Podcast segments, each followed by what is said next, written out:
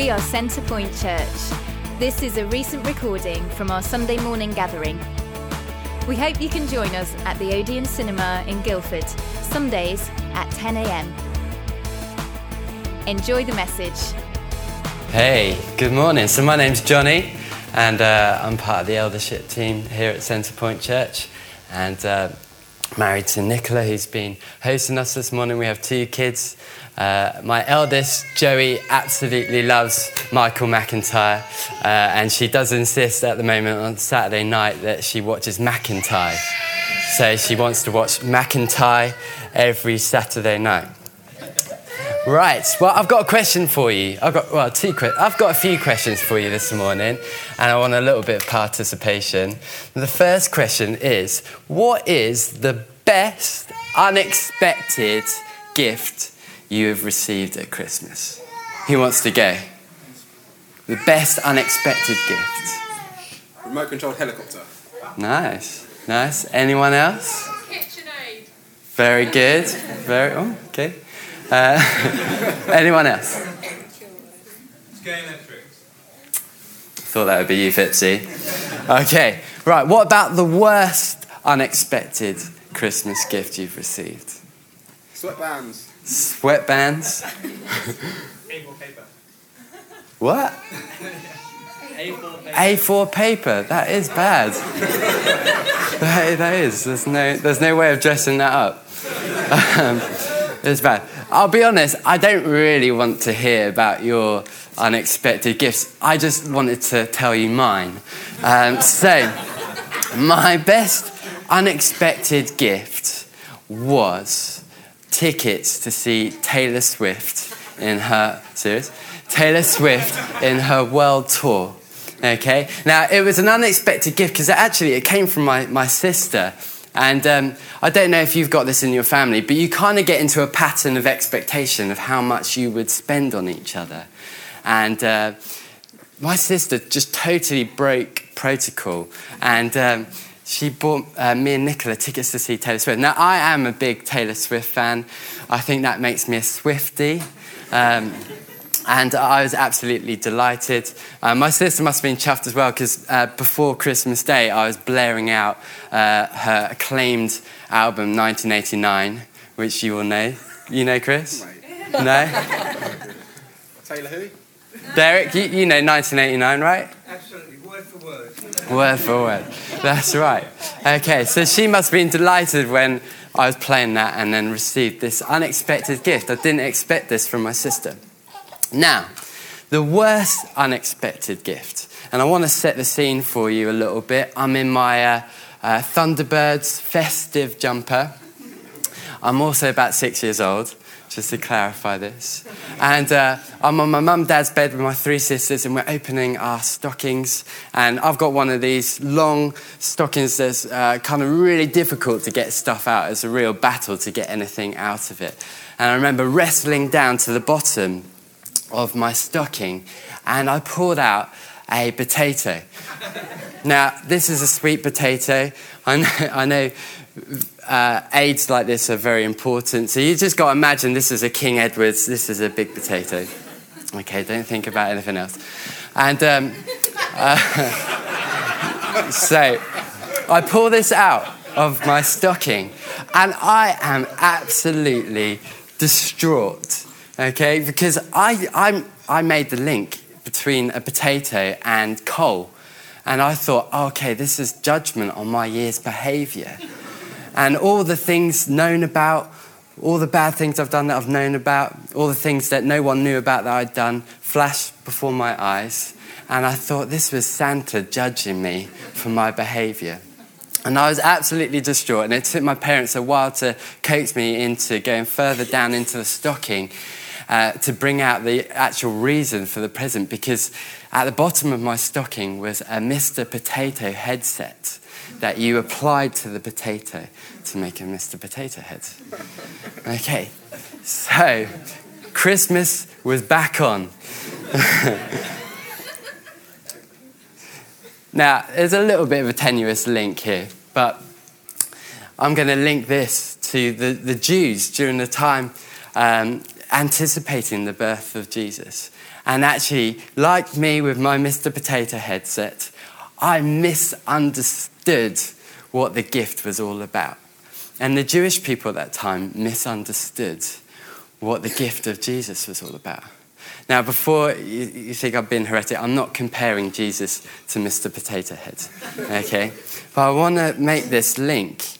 You see, the Jews, they were, they were anticipating a Messiah who would come and overthrow the government. See, they're, they're experiencing years and years of oppression and they're being marginalized and they're just longing for someone to come and take over, take over the government with all the military might and power and establish them as a nation. And uh, they would have known um, Isaiah 9. This is uh, scripture that we read and cherish at Christmas. They would have been reading this. For to us a child is born, to us a son is given, and the government will be on his shoulders, and he will be called Wonderful Counselor, Mighty God, Everlasting Father, Prince of Peace. Of the greatness of his government and peace, there will be no end. He will reign on David's throne and over his kingdom, establishing and upholding it with justice and righteousness from that time and forever. See, overthrowing the government was not the purpose for Jesus coming to earth. It wasn't the purpose behind Jesus leaving heaven, giving up his throne, God becoming flesh. We often sing, Hail the incarnate deity. Jesus being born in the most humble of circumstances, born in a shed, born in a small town outside of Jerusalem, the purpose wasn't what the Jews were thinking, what the Jews expected. So, what was the purpose of Jesus coming? And why do we celebrate Christmas? Why do we celebrate this gift? There's a story in the New Testament, um, in one of the Gospels, Luke. Um, and we're going to look at this. Now, this might not be your usual scripture to read at Christmas. But as we read it, we will see the reason for Jesus coming. So, Luke 19, verse 1 Jesus entered Jericho and was passing through. A man was there by the name of Zacchaeus. He was a chief tax collector and was wealthy. He wanted to see who Jesus was, but because he was short, he could not see over the crowd. So he ran ahead and climbed a sycamore fig tree to see him, since Jesus was coming that way. When Jesus reached the spot, he looked up and said to him, Zacchaeus, come down immediately. I must stay at your house today. So he came down at once and welcomed him gladly. All the people saw this and began to mutter, He is gone to be the guest of a sinner. But Zacchaeus stood up and said to the Lord, Look, Lord, here and now I give half of my possessions to the poor. And if I have cheated anybody out of anything, I will pay back four times the amount. Jesus said to him, Today salvation has come to this house, because this man too is a son of Abraham. For the Son of Man came to seek and to save the lost. I want to repeat verse 10. For the Son of Man came to seek and to save the lost. See, Zacchaeus, unlike many of the Jews, actually saw Jesus for who he really is. He is the Son of God who gives life, gives hope, who brings freedom, who delivers us out of the things that trap us, who delivers us out of the darkness that envelops us. The Son of God who transforms lives, who just one encounter with can turn our whole life around. Zacchaeus knew Jesus as the Son of God who picks you out from the crowd, who befriends you even though you have sinned and made mistakes, even though you've done things that you are ashamed of. He reaches out to you. He's the God who invites himself into your home. He invites himself round for Christmas dinner. He invades your life in the most amazing way, and your whole outlook changes. And you want to live for him, and you want to live like him. We see Zacchaeus' response to meeting Jesus. Here and now, I give half of my possessions to the poor, and I'm going to pay back four times anyone I've cheated. I mean, if I was there and I was a bit of an opportunist, even if he hadn't cheated me, I might have been like, he cheated me four times the amount. Um, but it's an amazing turnaround. A tax collector who was all about greed, all about wealth, encountered Jesus, and his whole outlook changed. His priorities all changed. The passage ends with that amazing statement that I repeated. This is Jesus' manifesto, his mission statement. And this is all this is what Christmas is all about, right here in this statement. For the Son of Man came to seek and to save the lost. This is Jesus saying, I am the Son of God, and this is my intention. This is why I am here. This is why I have left heaven. This is why I came to earth. Jesus didn't come to overthrow governments, he came to serve. He came to seek out the lost, the broken, the hurting, and he came to give life and life to the full. I really love how Jesus said, I've come to seek. I've come to seek. I've come to find. You know, you might be feeling right now a little bit like Zacchaeus was in terms of the busyness of life can easily be easy to feel lost and feel forgotten. And you can think that no one knows and understands what you're going through. What I love about this story is when all eyes are on Jesus, all eyes are on this business, this hecticness, people following Jesus. And yet, Jesus looks up. When all eyes are looking this way, Jesus looks up and sees Zacchaeus in the tree. Who in that moment looks up? It's God who looks up. Because God knows everything about you. He knows your name. He knows what you're going through. He knows what you're going through if it's mental health. He knows what you're going through if it's financial troubles. He knows what you're going through if it's health issues. He knows what you're going through if you're approaching Christmas right now um, and there's an empty chair because a loved one has passed away this year. He knows what you're going through.